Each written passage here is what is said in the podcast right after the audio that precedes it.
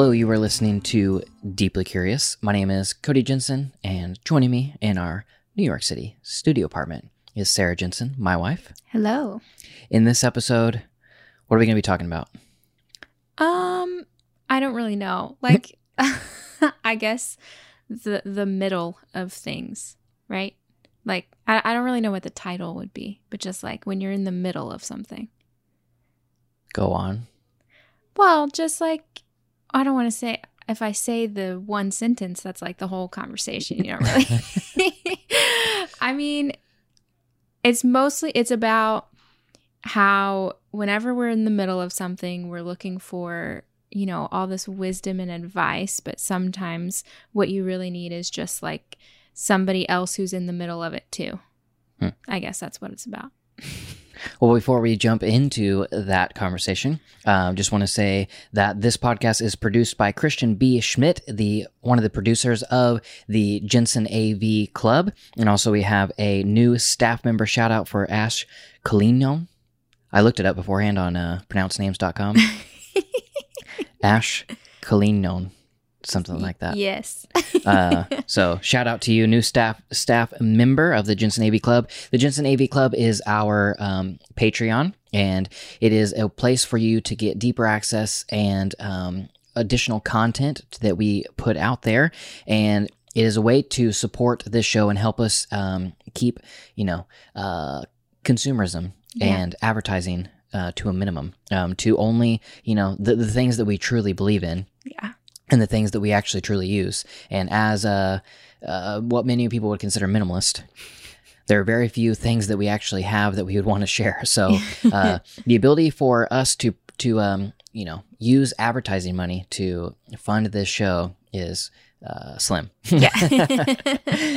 and so instead, we partner with you guys and give you more of um, more content and deeper access to us um, by giving you different things like Sarah's uh, monthly newsletter. Um, we will do uh, a director's commentary on every video. We will have a monthly live stream or a monthly um, additional podcast and then also you can be a producer of the show um, like christian b schmidt um, and every single episode of the podcast and video you'll be credited as our producer um, also you can go up to a director level and get um, one-on-one time with either one of us for consulting or coaching about whatever you bring to the table Yep. so thank you uh, to all of our Jensen AV Club members. And if you want to join the Jensen AV Club and help us keep consumerism out of art and also get uh, more things, then uh, head over to jensenav.club. That link is also in the show notes. It's also in the description of the YouTube video. But again, that is Jensen, J E N S E N A V dot club. yes. Thank you guys uh, again, and on with the show. um yeah i was just thinking about that kind of idea this week because um mostly just for i guess personal experience like it's been a rough couple of months you could say and um you know usually when you're going through like a difficult time of any sort we always flock to the books to the tried and true tested here's the 10 step program of how to get to where you want to be self help kind of stuff, right? But like um I have found that pretty much those things are great. I don't want to discount like advice and wisdom and all of that stuff. Um but pretty much every time I'm in like a difficult and I mean more it's like a like an emotional thing than it is like I don't know what my next practical step is, you know? Um, but whenever I'm in the like difficult times, pretty much the thing that like gets me out is somebody else who's like, yes, I know exactly what you're talking about. I am right there too. Like I feel that too. So I just thought that was kind of an interesting, I don't know, I've just been thinking about it. Um, tell me more about it. What do you mean? Like, dive Ah, deeper. you want like a specific example? well, yeah, but just keep like tell me more about your thought there. Um, I just think like, well, for example, um, I've been dealing a lot with anxiety and stress and stuff the last couple of months. Um, just like making new life decisions and you know whatever and um nothing has really like helped as far as like oh this book is on this thing that i'm dealing with i should read it you know like sure there's like great advice in there and i'm not i don't want to discount the great advice but what actually helped me was sitting down and facetiming a friend who is feeling the exact same way Mhm. and we both looked at each other and were like i don't really know this sucks and like Yeah. after that phone call i like somehow i felt like um like more strength to just like do it. Whatever you know to just like get things done and like get over it kind of. Instead of just like i mean i guess wallowing. I don't know what else like just like letting anxiety pull you under you know? Mhm. I actually like figured out like okay, well I can't I think part of it was that I was giving her advice on what she could do with her anxiety, which then like you're sort of just like coaching yourself, you know. Right. um but I think like that's the thing that helped me get past my like mental blocks was talking to a friend who's in the exact same spot. Like I think there's something really valuable that we forget in like sharing something super messy. You know what I mean? Mhm. Like we always we think like okay, when I get over this, when I'm old enough, when I've gone through the thing, I can tell people and I can help them. But like I tend to think that it's probably just as valuable in the middle messiness of it all. Yeah. So what I guess what do you think is the norm? Like what what's different than cuz you have this thought Mhm. of the you know, the middle. Um is that not what most people do? I mean, I don't think so because I think it requires a lot of vulnerability. Because I think if you get past the thing and then help, it's Mhm. it's like um like you're saying like, "Oh, I used to," Right. instead of saying "I am." Mhm. Th- this anxious mess instead of saying, "Oh, I used to deal with anxiety," which sounds Yeah. like you have yourself together Right. now, but you really don't, you know? Yeah. Like I think it's kind of um like I said, it's not that I I'm discounting the advice and the wisdom from people who are past it, but I think generally speaking, it's really valuable to like show the messy side of things. And it's also, I think, maybe um what's the word?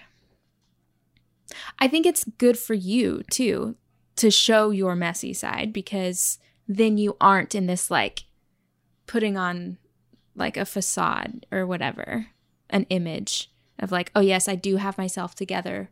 I used to deal with anxiety. Like you know what I mean? Yeah. Yeah.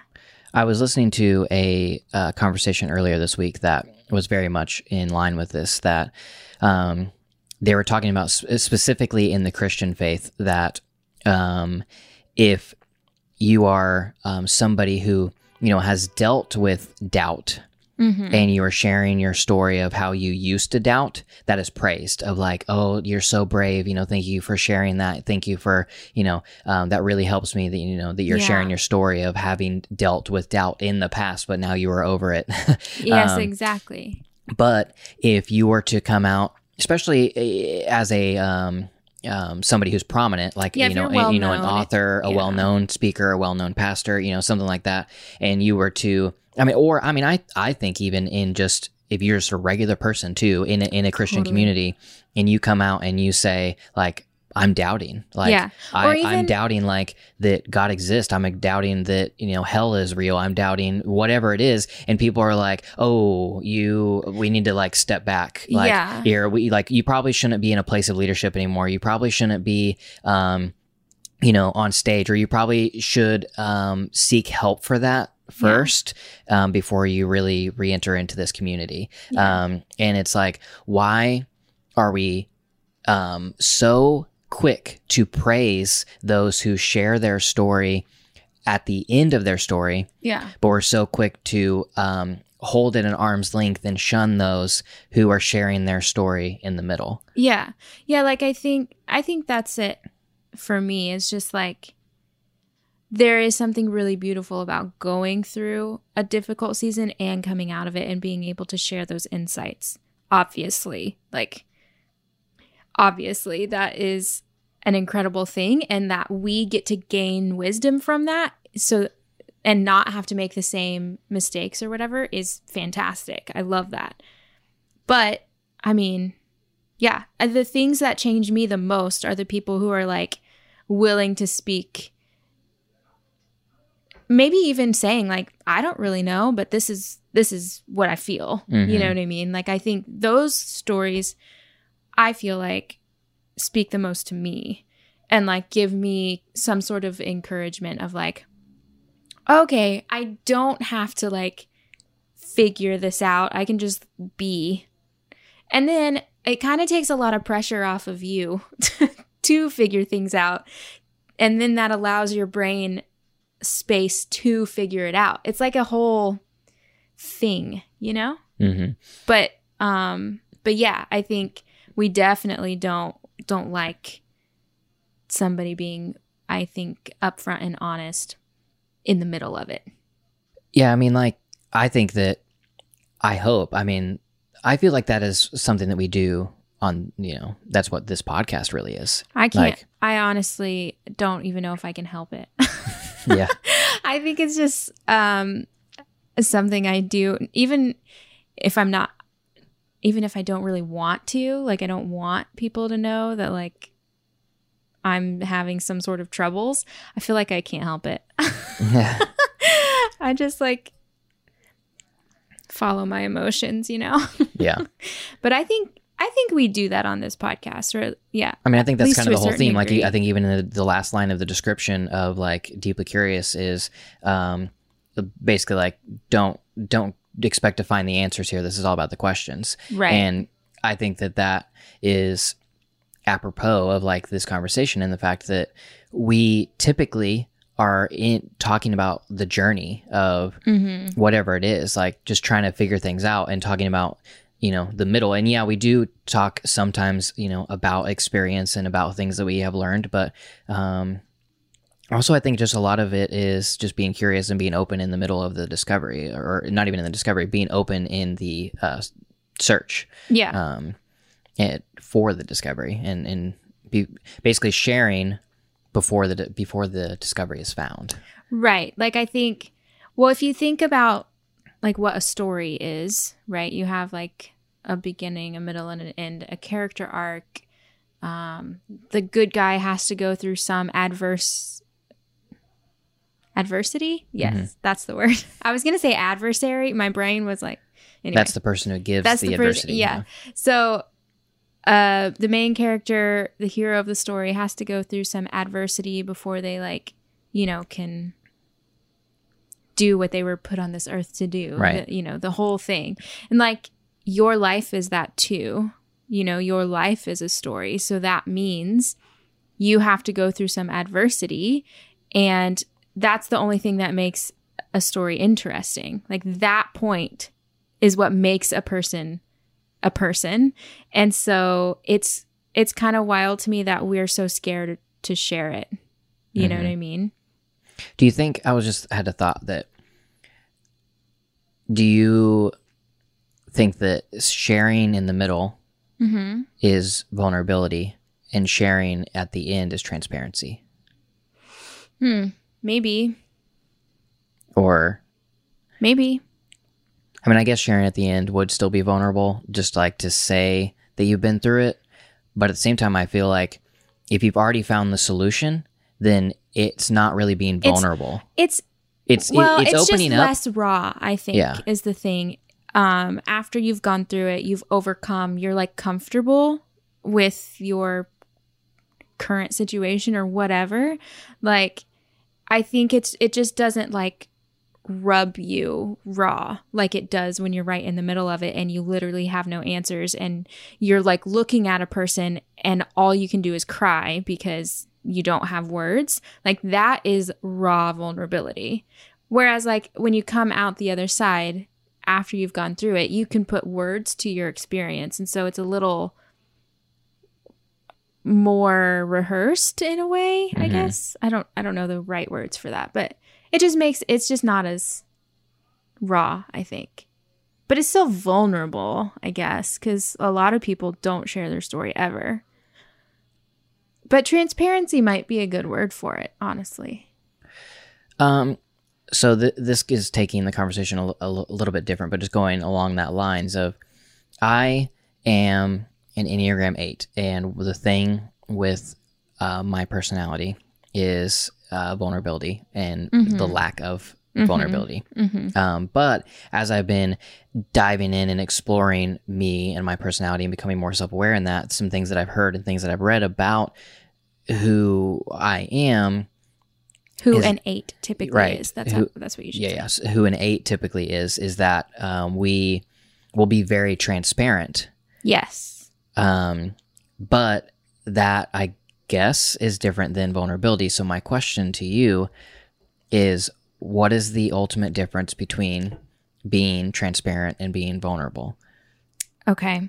I can, that actually helps my brain a little bit because we've had these conversations. I don't think you're vulnerable at all, which is funny because you always push back and you're like, I don't hide anything. I'm super vulnerable. Everything is o- out in the open. I'm like, yeah, but that's not, you don't cry. Like, there's something about vulnerability that's very um, fragile, I guess, in a way hmm and and very um well i don't vulnerable i don't know what word i'm looking for it's very uh, um soft and gentle and uh, a little scared i think like I, I think of like when i'm trying to be vulnerable and it's it's the times when i'm like terrified to make eye contact with the person because I know if I do, I'm going to break down and cry.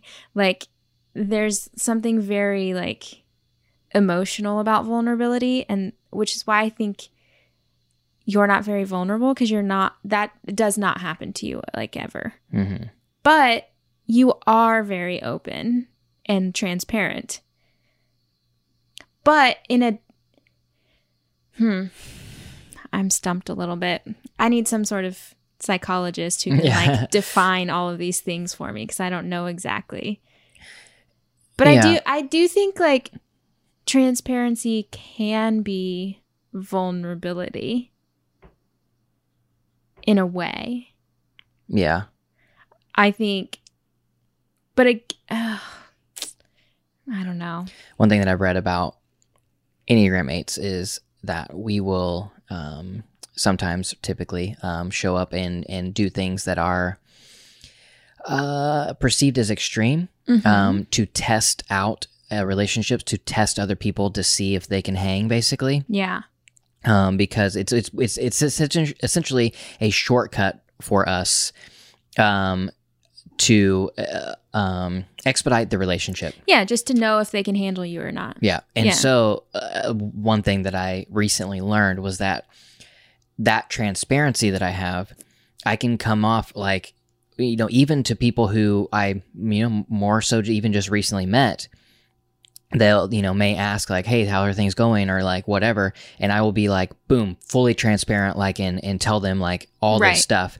And it's like, I never thought about that as Yeah. being anything of uh, note Mhm. you know it's just like you know well they asked like i'm just telling them but then i learned that that's actually a mechanism of the enneagram 8 to expedite and test other people to see if they can actually hang with you Yeah. Um, Which I could totally see that.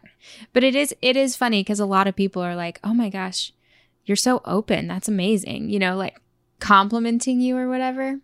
Which it is and it's cool, but it's it's funny when you know cuz I know like the behind the scenes you, you know. So like it's it's just weird because I don't think that you're that vulnerable. But then like in like people we meet, they're like, "Oh my gosh, you're so open and honest and whatever." Which I guess those words aren't vulnerability. They're not saying Mhm. you're vulnerable, but yeah i I still have a mental, I guess, like block in the fact that I still truly don't know what it looks like for me to be vulnerable. Yeah, I don't either. Because I don't know. I think I've maybe seen you be vulnerable once. But I don't even know what it means for you, so I don't know. is it appropriate to share the time that I was vulnerable? I mean, I think you cried. But I don't remember what about. Uh, yeah, I don't know. Yeah. I don't I don't know if there is a difference between I no, I think there is a difference between vulnerability and transparency. But I also think that you are being transparent when you're being vulnerable. So I don't know. So, oh, I'm halfway there. No. Oh, Maybe like 10% of the way there. so being transparent is only 10% of being vulnerable? I don't know, honestly. I think it's I Let maybe me- I'm not the one to judge because one I know you really well, but also two I'm like the most vulnerable. Let me ask you this. Um, so, um, there has been a few different times whenever I have felt um, close enough to people, basically my inner circle, Yes. where I have gone to them and I feel um, nervous or scared, um, I would say, to ask, but I do it anyway, and ask them of essentially, hey, what what are the things that that our friend group talks about me Right. when I'm not there. Um, because it's like whenever other people aren't around, I hear, you know, these things of like, oh, well, they're blah, blah, blah, you know, and Mhm. it's nothing ever like, It's just It's not- humans living in Yeah, the vicinity of other humans. it's not, it's not gossip and bashing and like all that type of stuff, but you do just talk about somebody differently right. whenever they're in the room versus when they're not in the room. Um, and things can come up that you wouldn't necessarily say, like if they weren't around. And so I had, you know, exper- you know, noticed that and experienced that, that people would be, you know, say things. And so I'm like, okay, what are the things that people say about Mhm. me when I'm not around? Because those are the things that I want to know.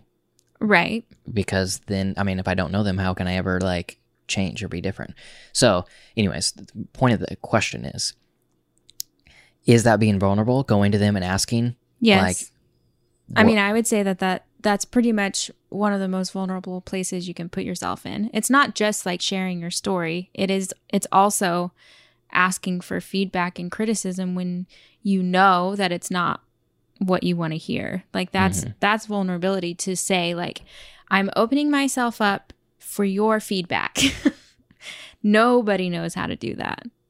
Or nor do they want to. And I I don't either. I um I would call that vulnerability.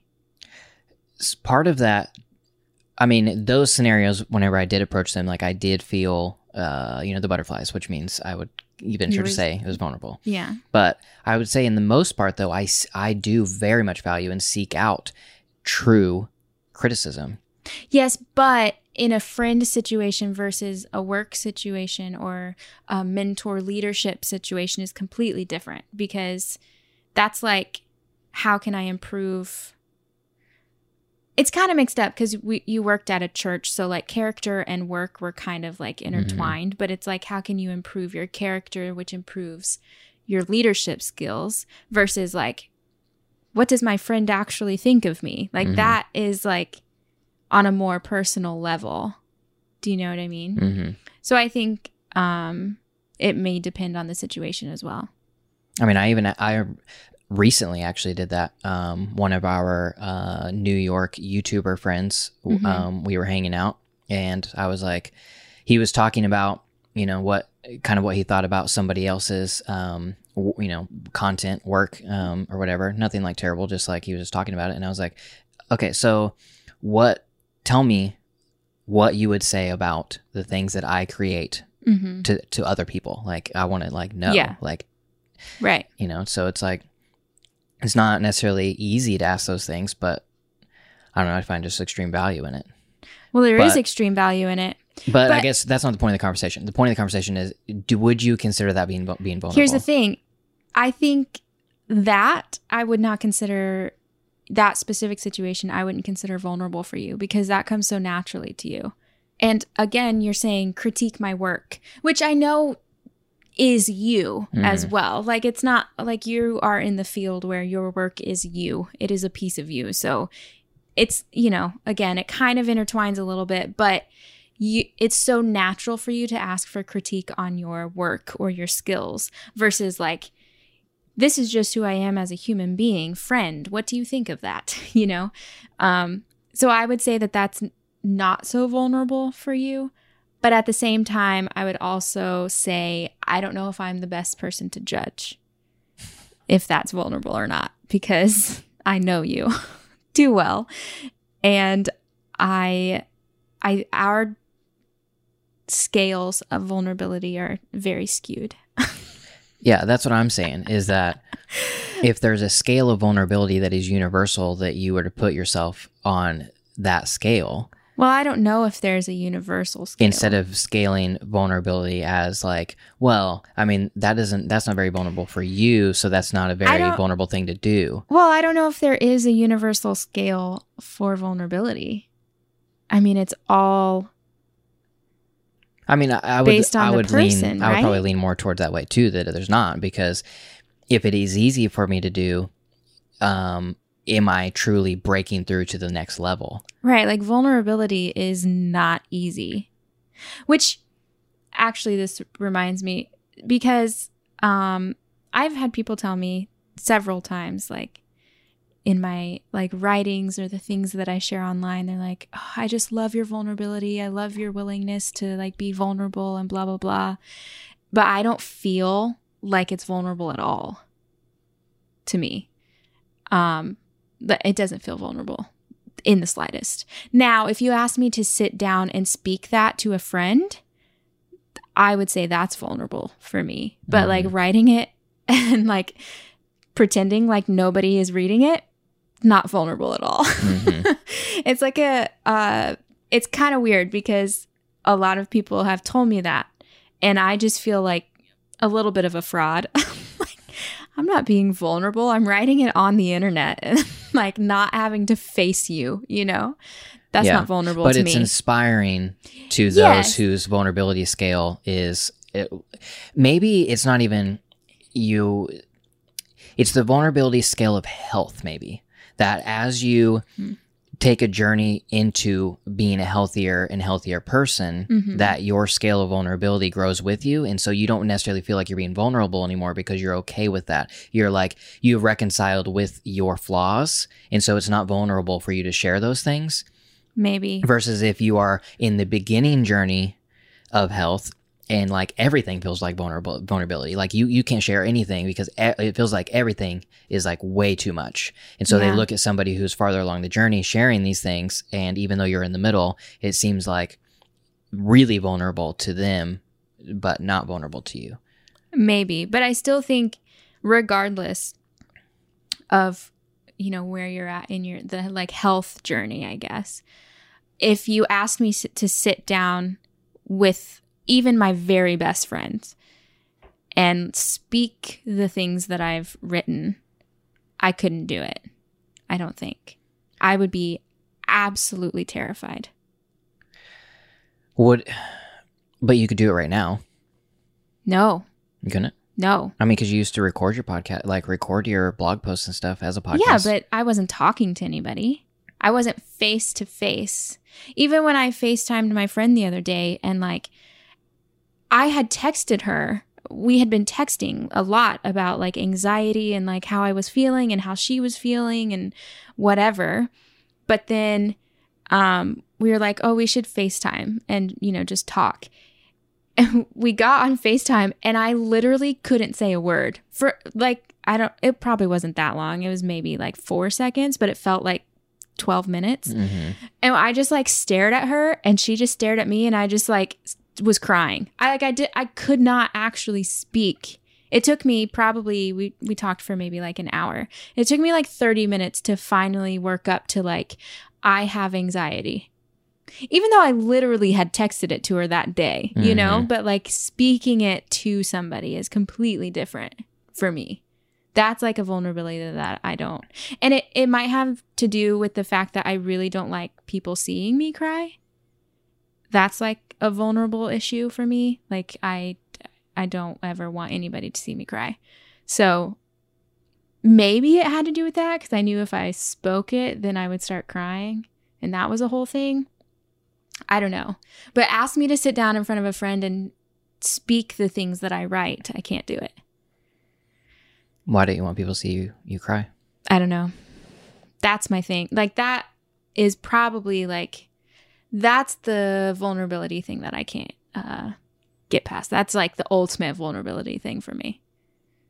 Because I really hate it when people see me cry. Like I don't want people to see me cry. Maybe because I don't want I do have a fear of rejection or whatever you want to say, like a fear of like oh my God, you're going to think that I'm something, Mm-hmm. whatever. But then also, I really don't want like pity from anybody. Mm-hmm. That's like a really big thing for me. Like, I want to share all of the hard, whatever things that are in my head, but I don't want you to pity me. Yeah. I want you to understand it, but that's different than pity, right? So maybe it has to do with that too. I don't know. Yeah, I could totally see that. Because 'Cause I really don't like I don't want to be a burden. I don't want any pity or any um Sympathy. sympathy. Yeah. I really don't I don't want any of that. Yeah. I just want understanding. That's it. Mm-hmm. Yeah, I could see that. Um, because I, I I can identify with that in in certain ways, like that.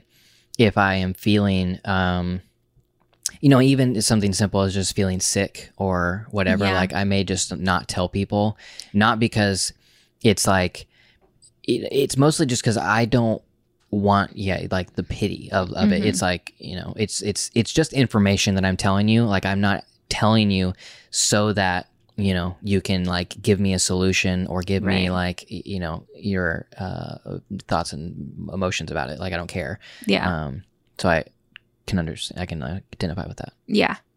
Yeah, I think I've definitely like have never wanted to anybody to feel sorry for me. But I very much want understanding. Mhm. so I also won't share things if I feel like you won't get it, yeah i think which makes it hard on the internet, obviously. I think one thing that keeps me uh, basically take everything you're saying, and one thing that keeps me from doing those things is that I find I know what I feel like whenever I feel like other people are doing that because they're fishing. Oh, um, you yeah. know, fishing for the pity, fishing for the, oh my gosh, no, you're actually beautiful, like, you know, that type of stuff. And so I,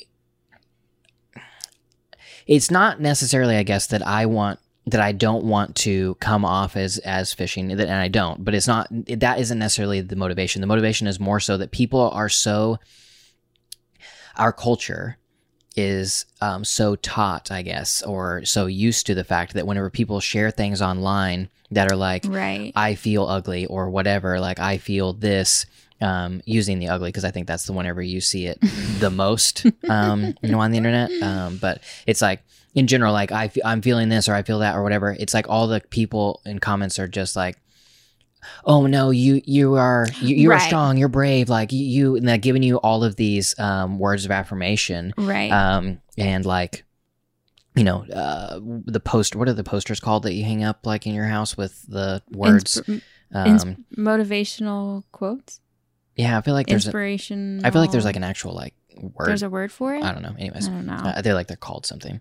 Anyways, Oh. just that type of stuff is so annoying to me. Oh, like you can't have a rainbow without the rain or whatever. Yeah. Yeah, those things. Yeah.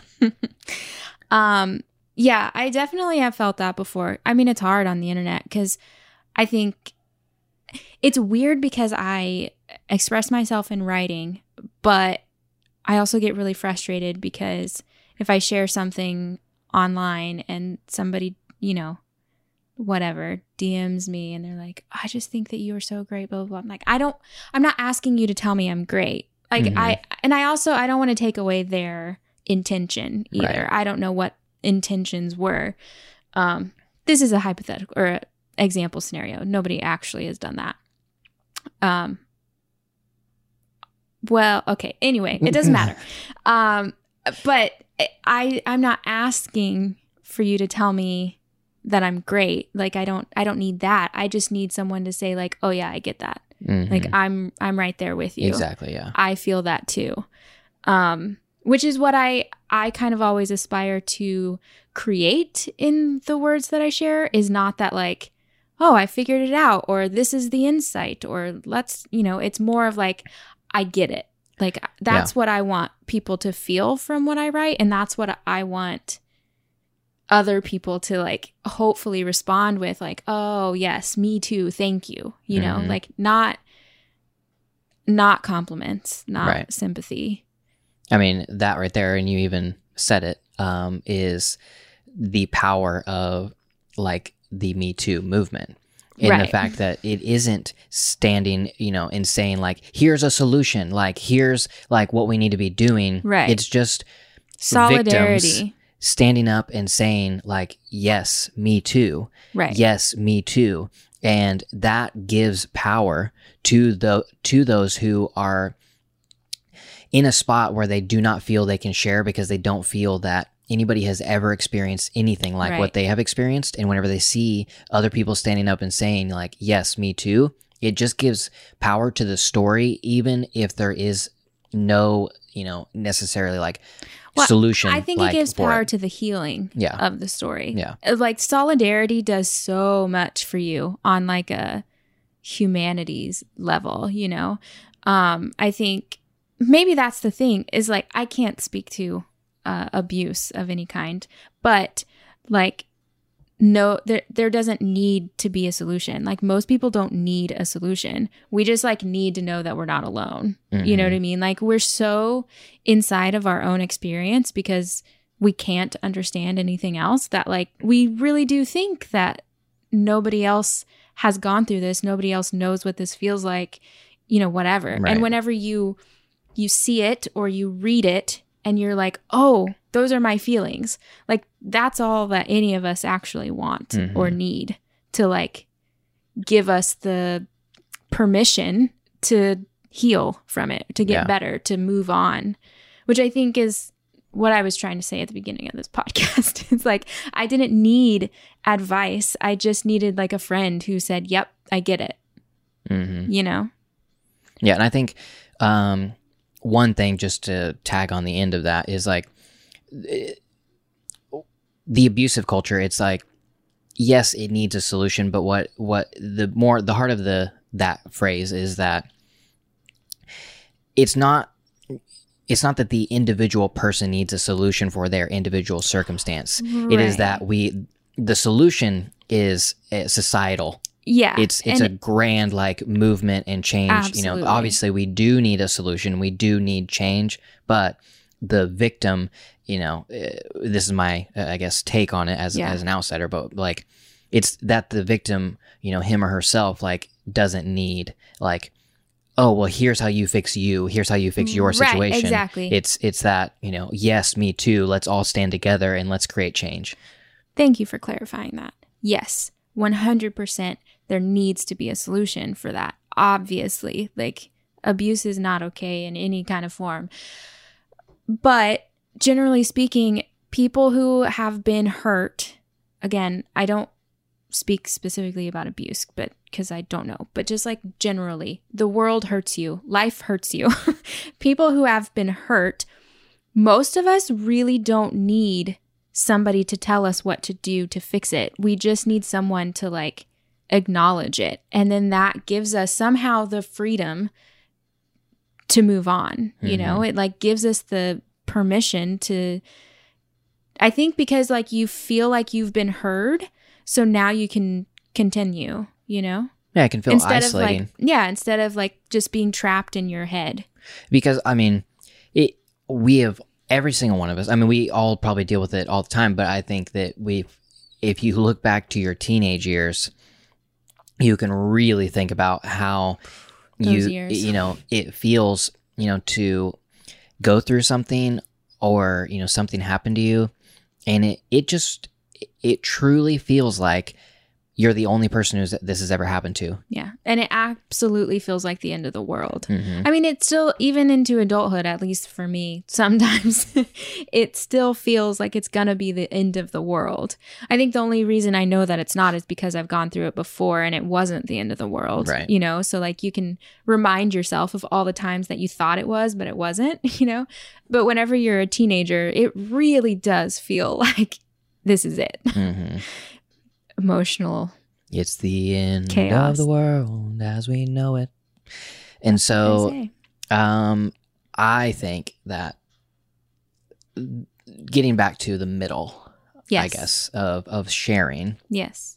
that that's the whole point. That that's the whole. Um, I think the encouragement, I guess, hmm of what we are even trying to say is it's in just encouraging us and others to share Yeah. the middle. Yes. And I understand that for a long time I had this debate with myself about this um sharing from the middle or whatever. But it was mostly um I was scared about oversharing because Mhm. I, I think that there is a boundary of um oversharing, but to be honest, I still don't know what that boundary is. What's I- the danger of oversharing? Like I, I don't know if I I don't know what I believe on that front yet. I think um I do think that maybe possibly a danger of oversharing is that um you share the wrong thing or Mhm. you share before you've really um know your story and that it persuades somebody else's in a negative way Mhm. because I do think we all have a responsibility with our words and our art and our stories and our experiences. Like you have a responsibility to um be good and to like further the good of Mhm. humanity.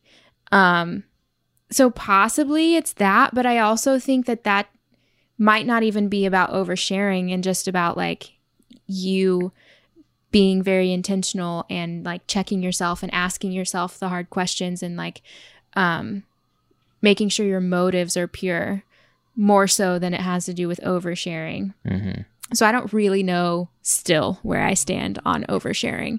Um I I- think go ahead. I think that the the danger of oversharing in today's society Mhm. is that we live in a society now in our internet culture where you're not allowed to change. Yeah. Um, that I- once you say something, it will will and can be used against you in the court of opinion for all eternity. Yeah, but I also think if you're just a really open individual, then maybe it's not a problem.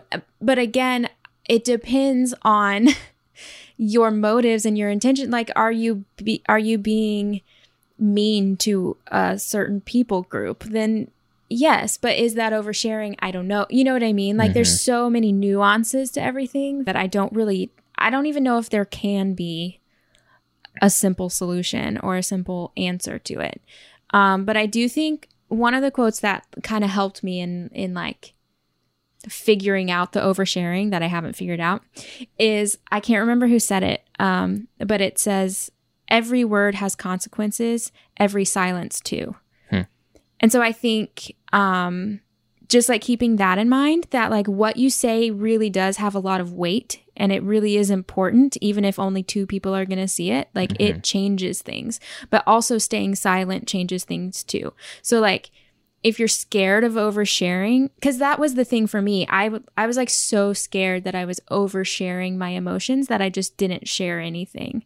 Um, but that has consequences too, because people, like I said, people need to hear your story and they need to hear that they're not the only one. Right. So I think just like, again, keeping your motives in check with that in mind, I don't think you can overshare.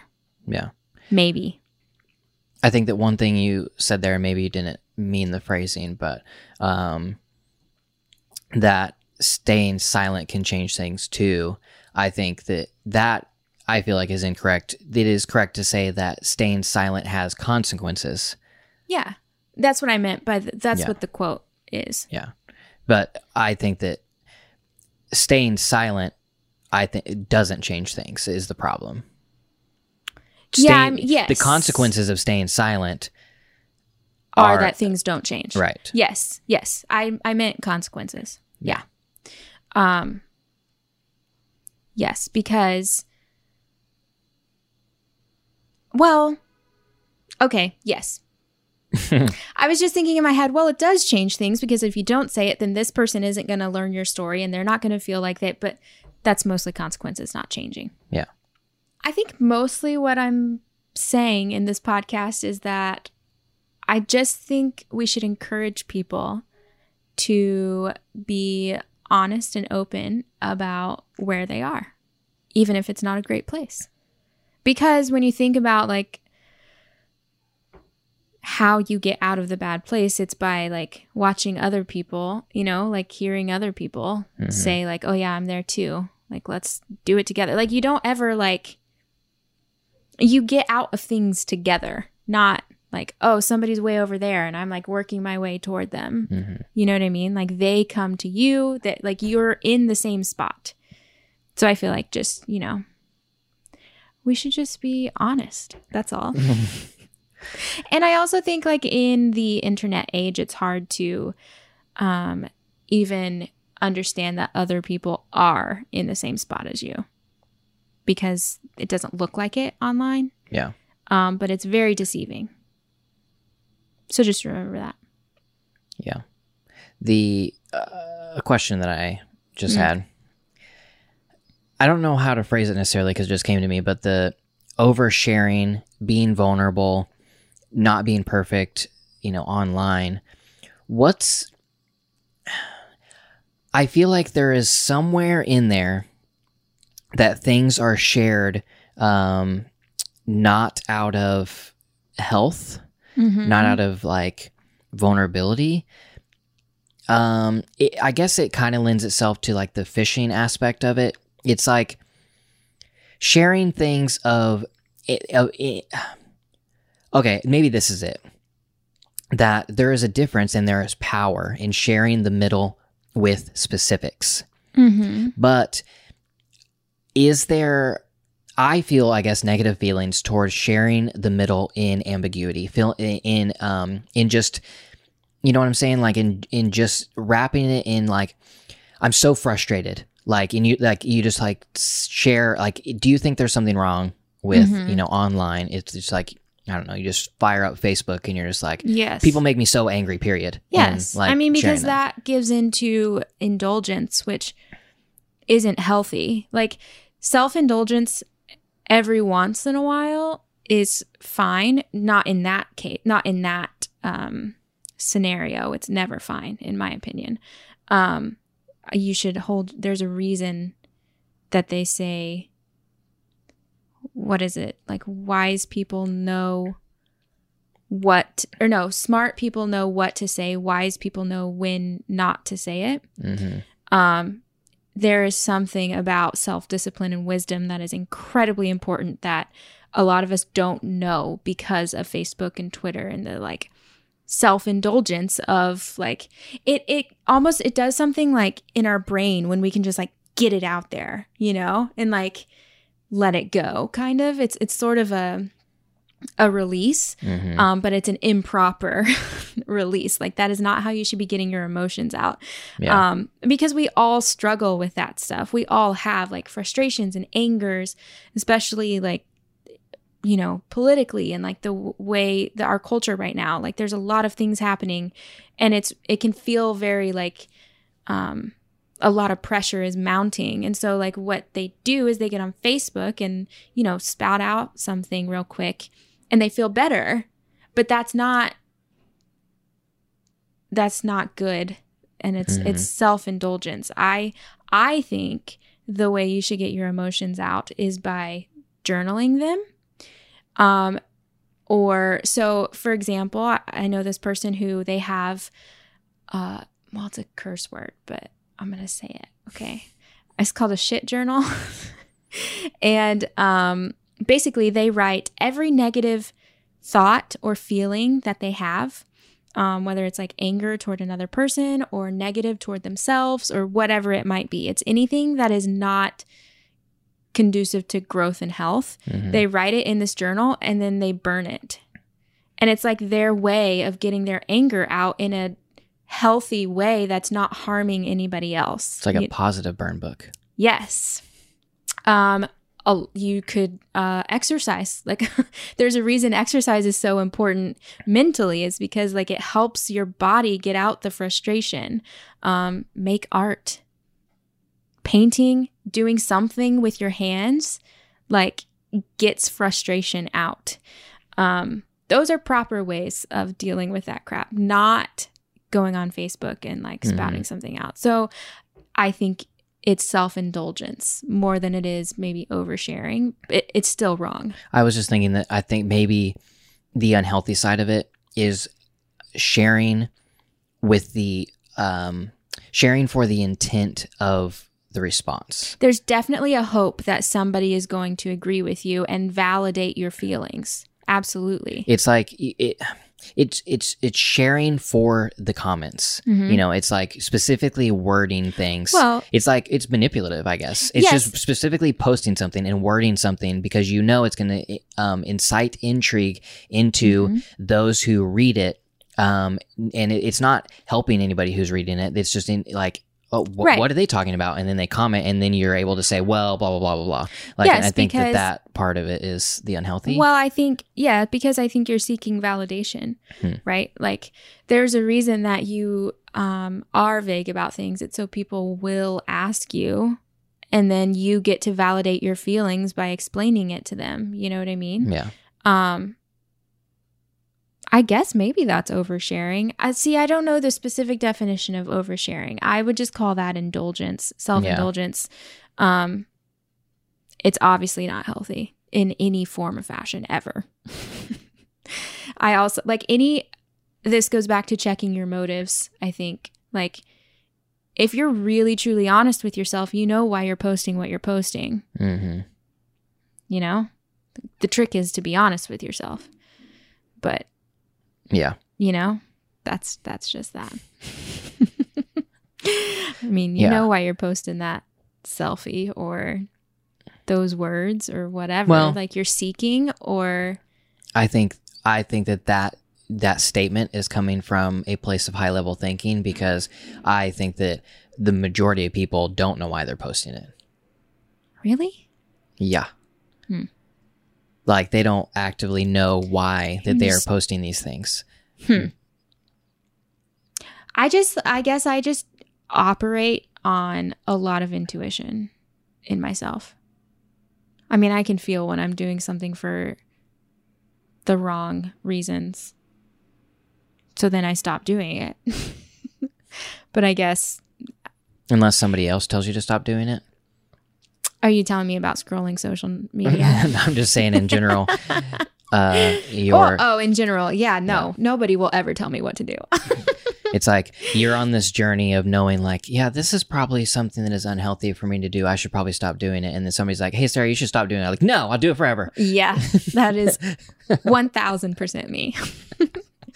Actually, because I am an Enneagram 4, in the 4 type description, talking about like how we operate or whatever, uh, it says, I do what I want when I want.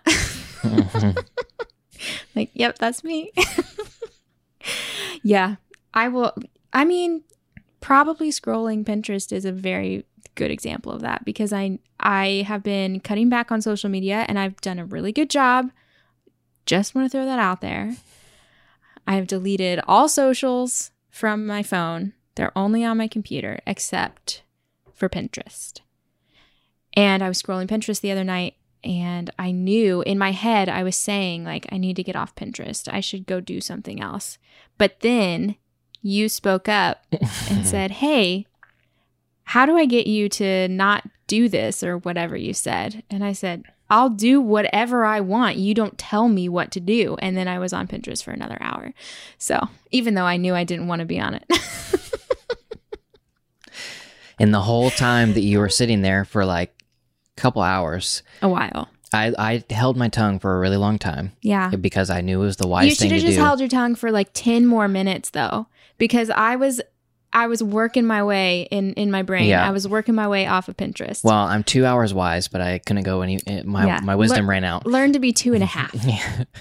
And I was just like, the whole time I was just thinking, like, just trying to think of how can I, you know, bring it to your attention. Basically, Mhm. how can I snap you out of it right. so that you realize how long you've been like scrolling Honestly- and not like doing literally anything else, Well, here's the truth. You can't.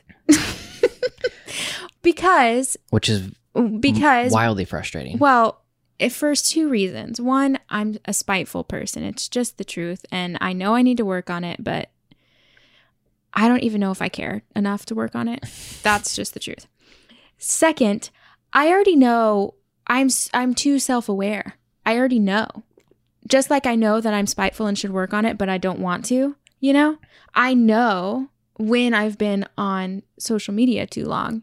And so there's like nothing it's not about like snapping me out of it because i'm aware of how long i've been on social media or how i'm feeling and how i need to get off like i'm 100% aware of it so like you telling me to do it is not going to help because i already know it Yep. I mean, that's what you say. look i aspire to be a healthy person but sometimes you just can't help it you know Well, I don't disagree with that. Well, you, no, I you do don't dis- agree Yeah, I don't agree. I do disagree. I just mean that you'll.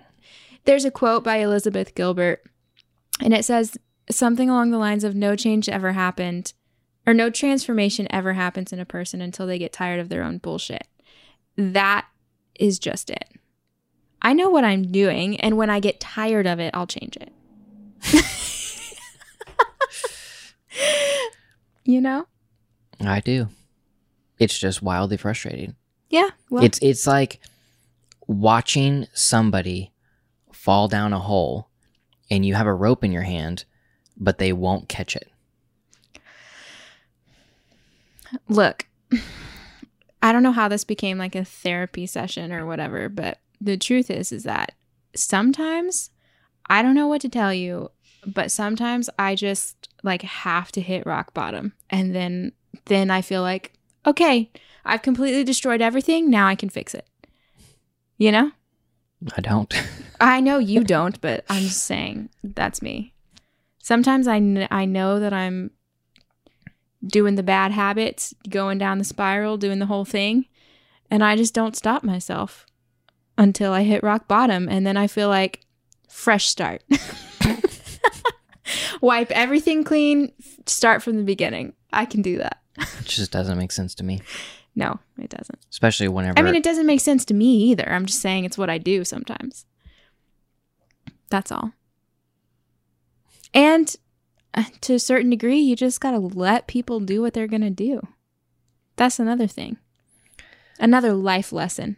Love them as well as you can, but I mean, there's only so much you can do. You know? yeah, that's what you say. It's the truth. You I can't know. force anybody to do anything. I agree. Yeah. Just being facetious. Mm-hmm. So anyway, that's the middle. That, that- that's where I've been. I don't know. Yeah, I don't know. I mean, so yeah, that's uh that's kind of that's basically the conversation of um sharing the middle Yeah. and I mean, because the thing is, is like this podcast is whatever we're curious about, right? But like, anxiety is exhausting and kind of its own full time job, you know? and so it has literally been the only thing I've been thinking about.